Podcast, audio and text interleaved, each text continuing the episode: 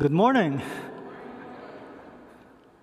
Um, today, as we start our worship, I would just like to recognize the presence of our uh, friends, uh, John and Shannon Waiminga, who gave their testimony, I think that was June, uh, about their ministry to the indigenous community in uh, British Columbia. So, welcome to our faith community. Thank you. Thank you. Benjamin Franklin once said that there are only two things that are certain in life. Do you know what that is? There are only two things that are certain in life death and taxes. But you know what? I would like to add the third one work. I do believe that work is one certainty in life because of the fact that that is where everything really springs forth when it comes to the provisions for life our food, all the things we do, all the things that we own stems from that aspect of work. But one of the questions that I would like us to reflect on as we think about our theme for this month of faith and work would be in the first place, we do need to ask ourselves, why are we working? I, for, for many of you, that might just be a simple question, or even an obvious question, or a question that should not even be answered. Why do we work? But you see, when you try to dig deeper about that question, then you realize that it's not as simple as it sounds, because for each one of us, we have different reasons for working. And for many, it might be because you want to be productive. Productivity might be one of the key reasons why you're working. You want to produce. But you see, there's some danger to that because the moment you focus on productivity as the reason for working, you seem to tie it with your own identity. For many people, they tend to tie their identity with their productivity. But what happens when you lose your work? What happens when you do not become productive anymore? Your self worth also plummets. And, and you know what? In terms of gender differences, that's actually true with regards to men rather than women. Because for men, there's always the tendency to equate productivity with their own identity.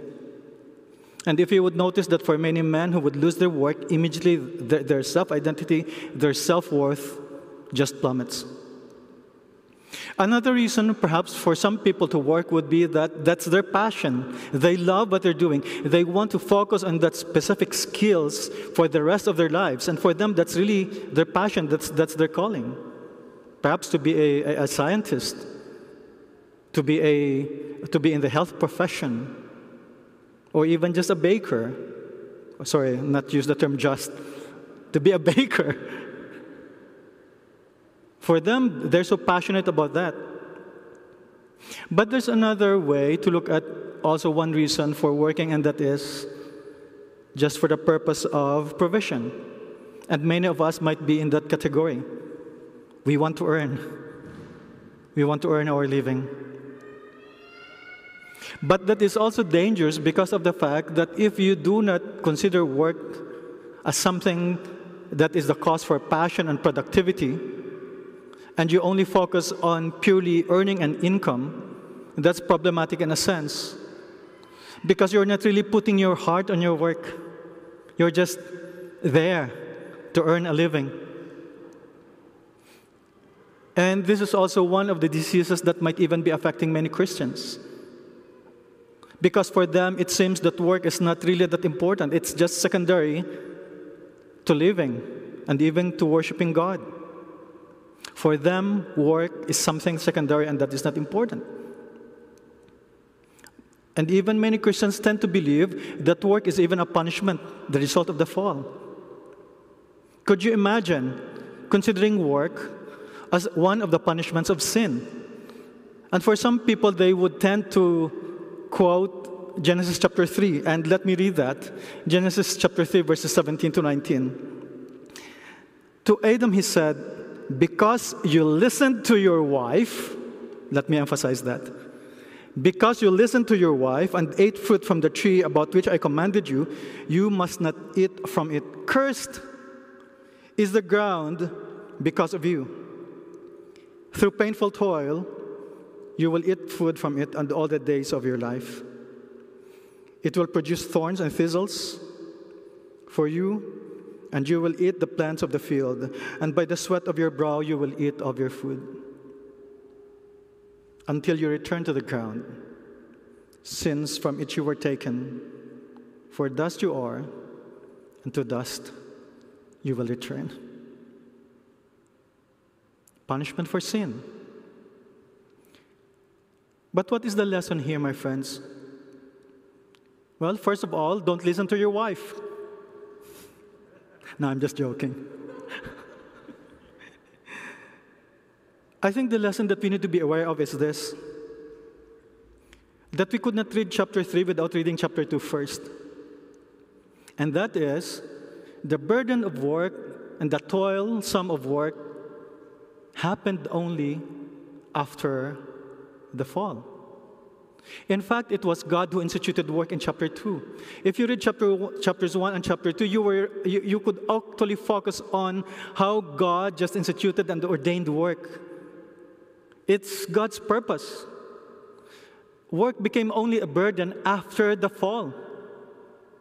The consequences of the fall would be that when we work, there's that burden and toil attached from our work.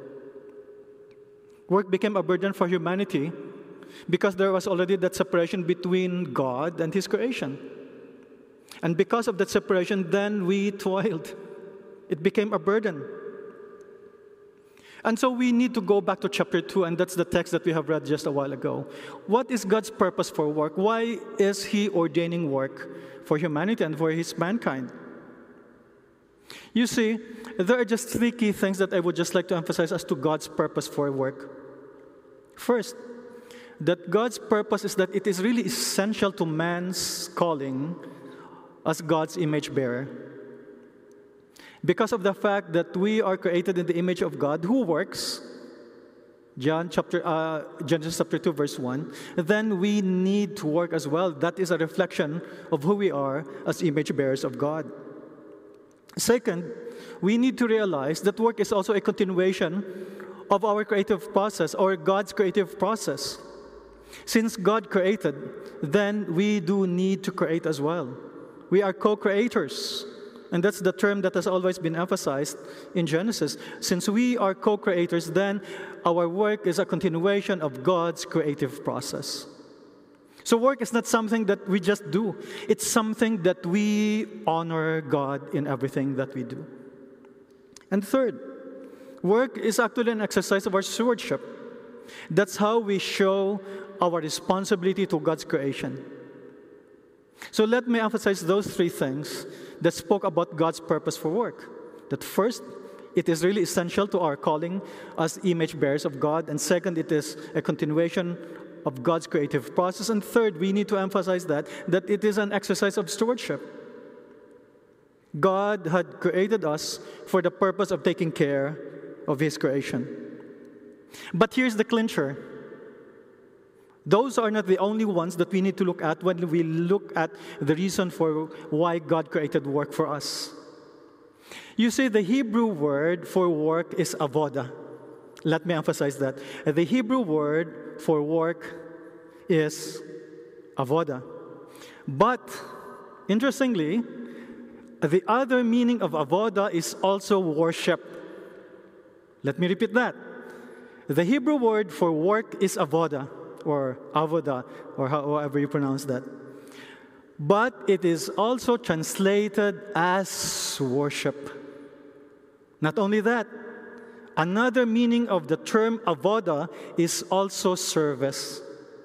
Avoda has three meanings work, worship, and service. That's very, very interesting because, in a way, that we could see how our work is connected with worship and our service to God. In fact, there are three texts in Scripture that I would like to emphasize that speak of the meaning of these three verses. Let me start first with Genesis chapter 2, verse 15, which is actually in our text.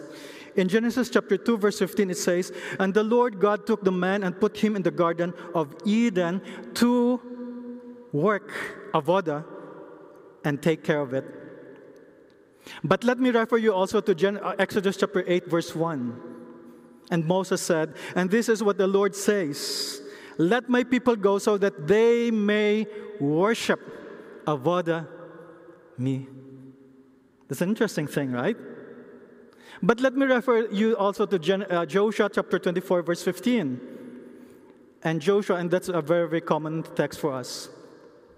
Joshua said, As for me and my house, we will avoda or serve the Lord. A simple word, but has three meanings. And the way that we look at this would be that the moment we connect work and worship and service, it really changes everything.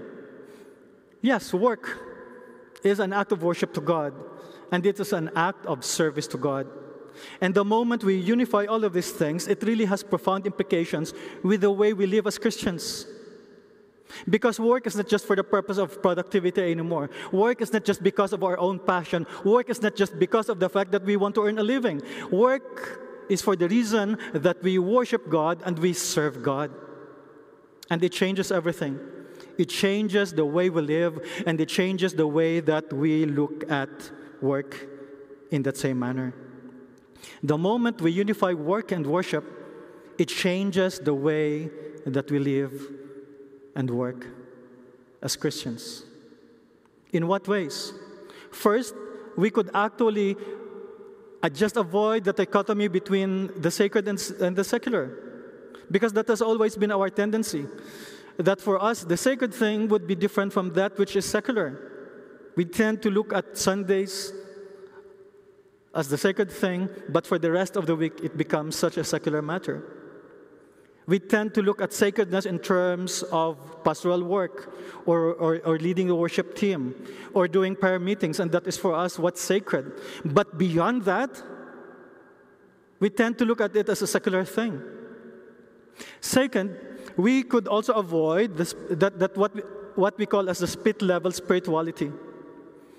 I got this word from one of my favorite Jesuit authors by the name of Jaime Bulatao and he said that for many Christians nowadays, we seem to have split level spirituality or split level Christianity.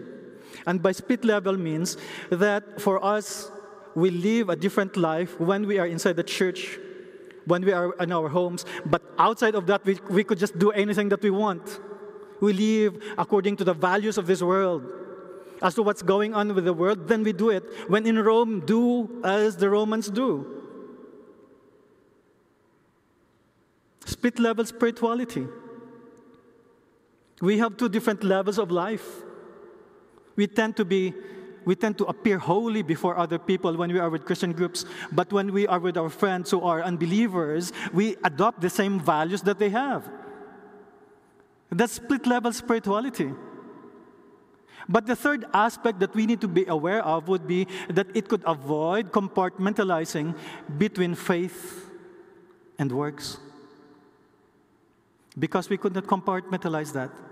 We could not separate our faith from our works.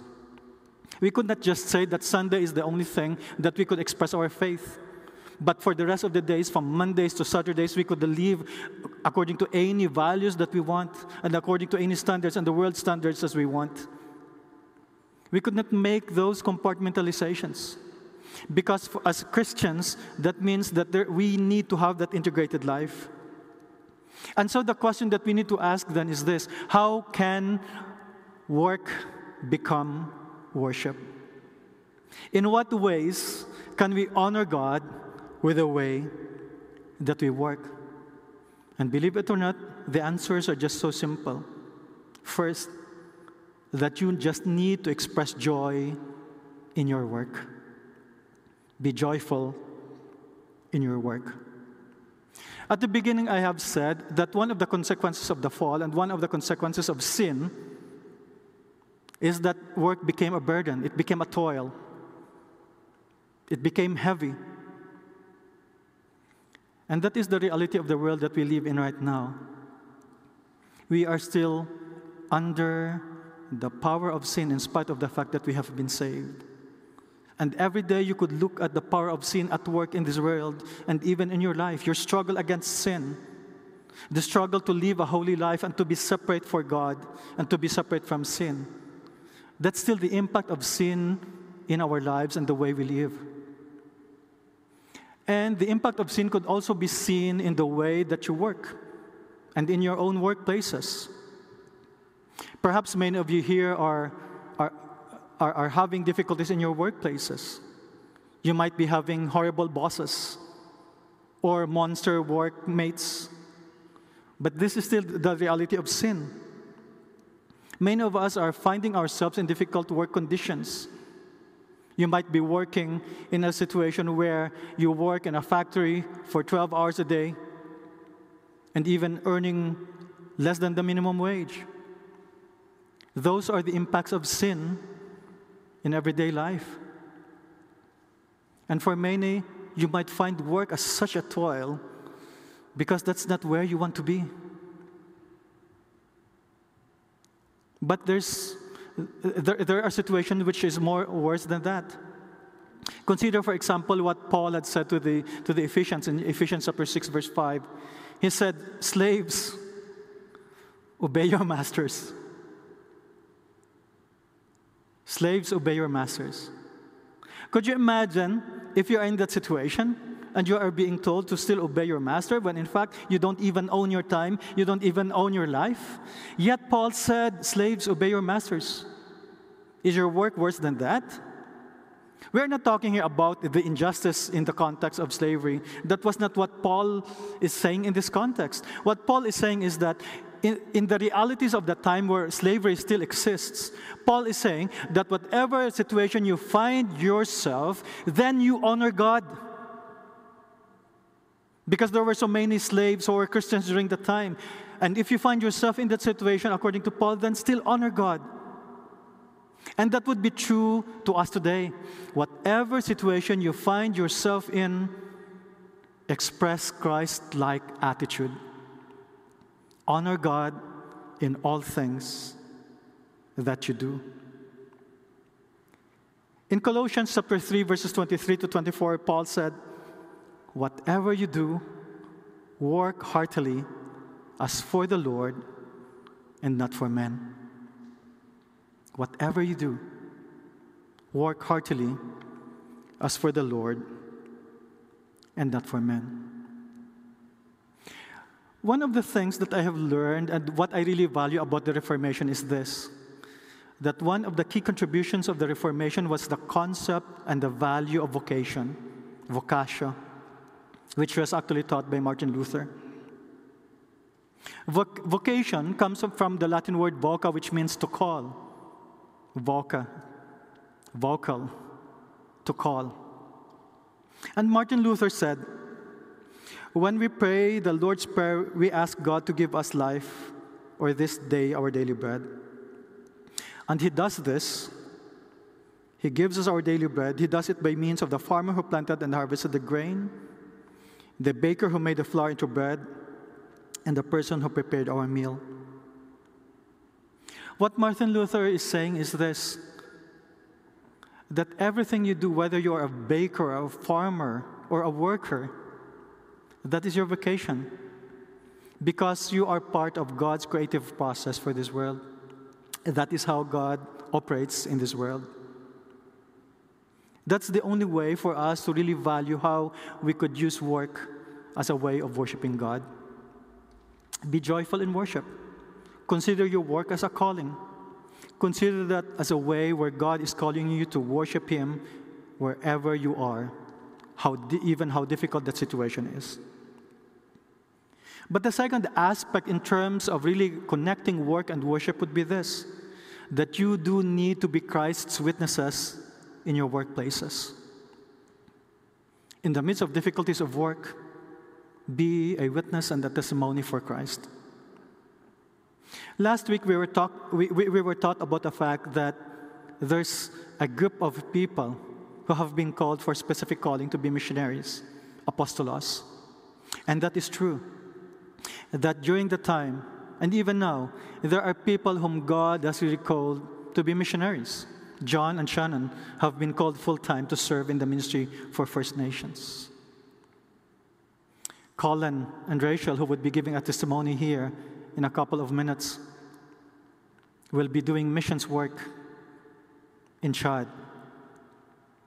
And we support missionaries as a church. Noreen is one of our missionaries whom Knox has supported before. That's true. And God has called people in a church to be the apostolos, messengers, to be the sent out ones.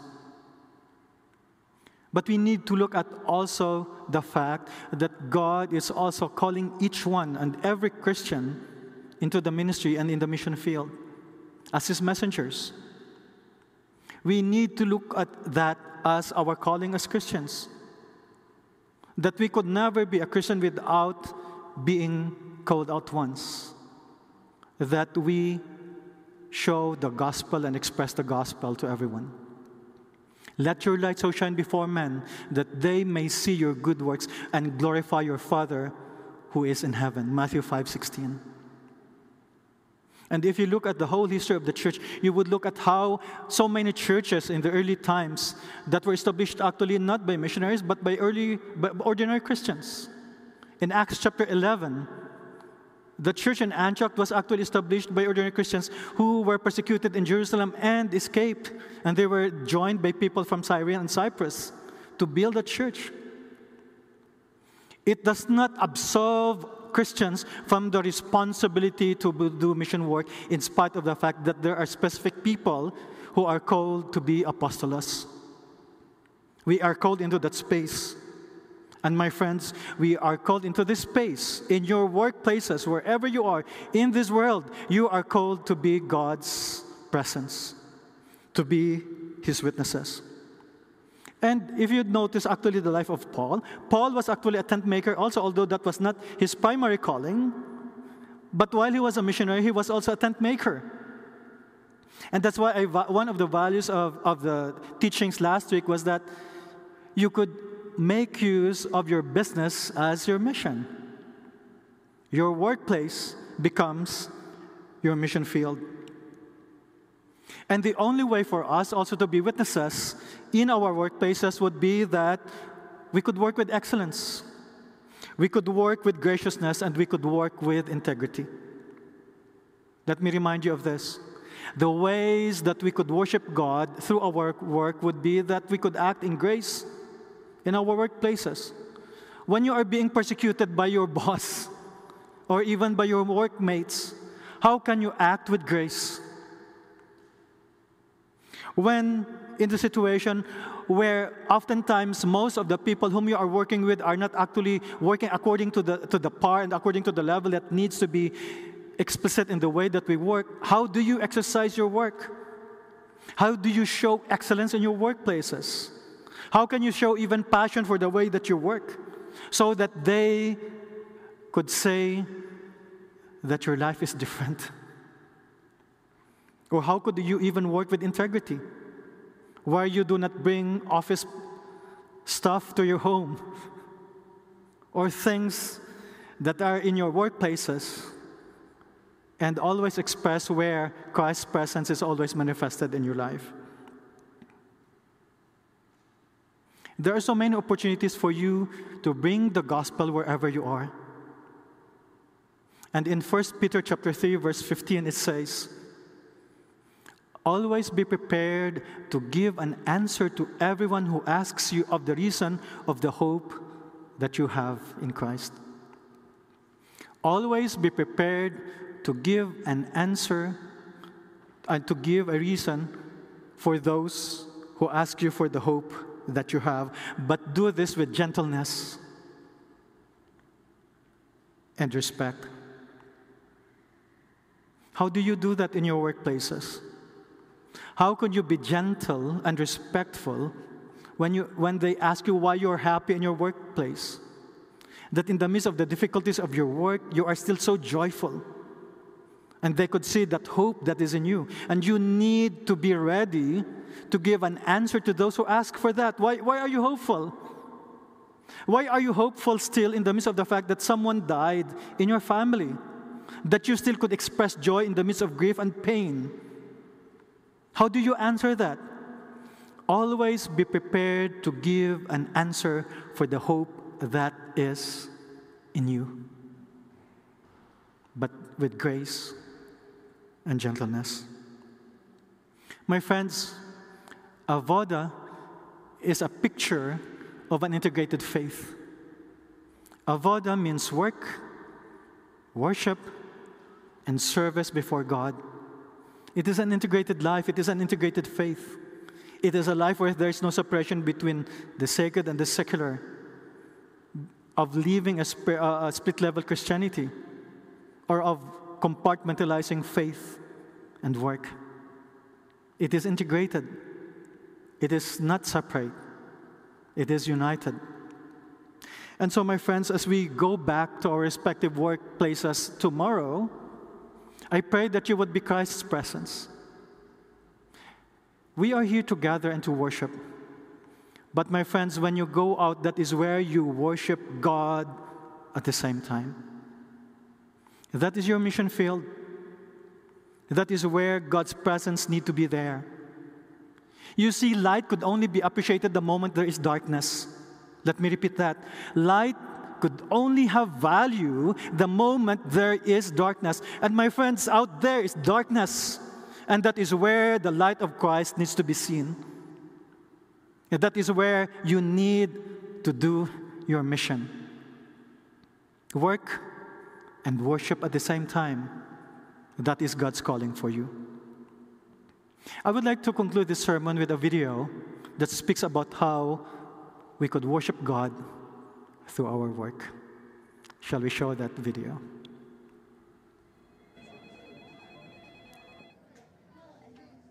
Work. Most of us spend over half our lives at work. Whatever it is you fill the 9 to 5 with, planting crops, building cars, taking care of patients, teaching students, or running a business, work is where most of life happens.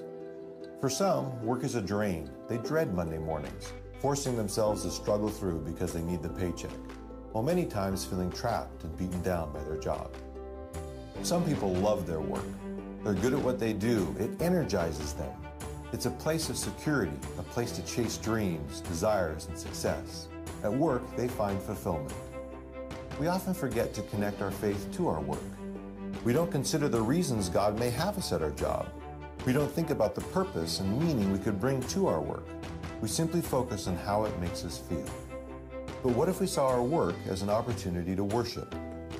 As Christians, we are called to serve Christ with our lives.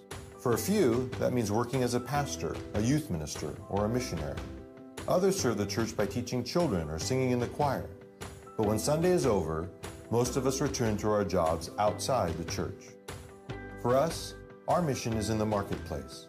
We may not be the kind of missionary who moves to the far regions of Africa, but around the conference table, around the water cooler, around the cubicle, we have an opportunity to worship the God who created us.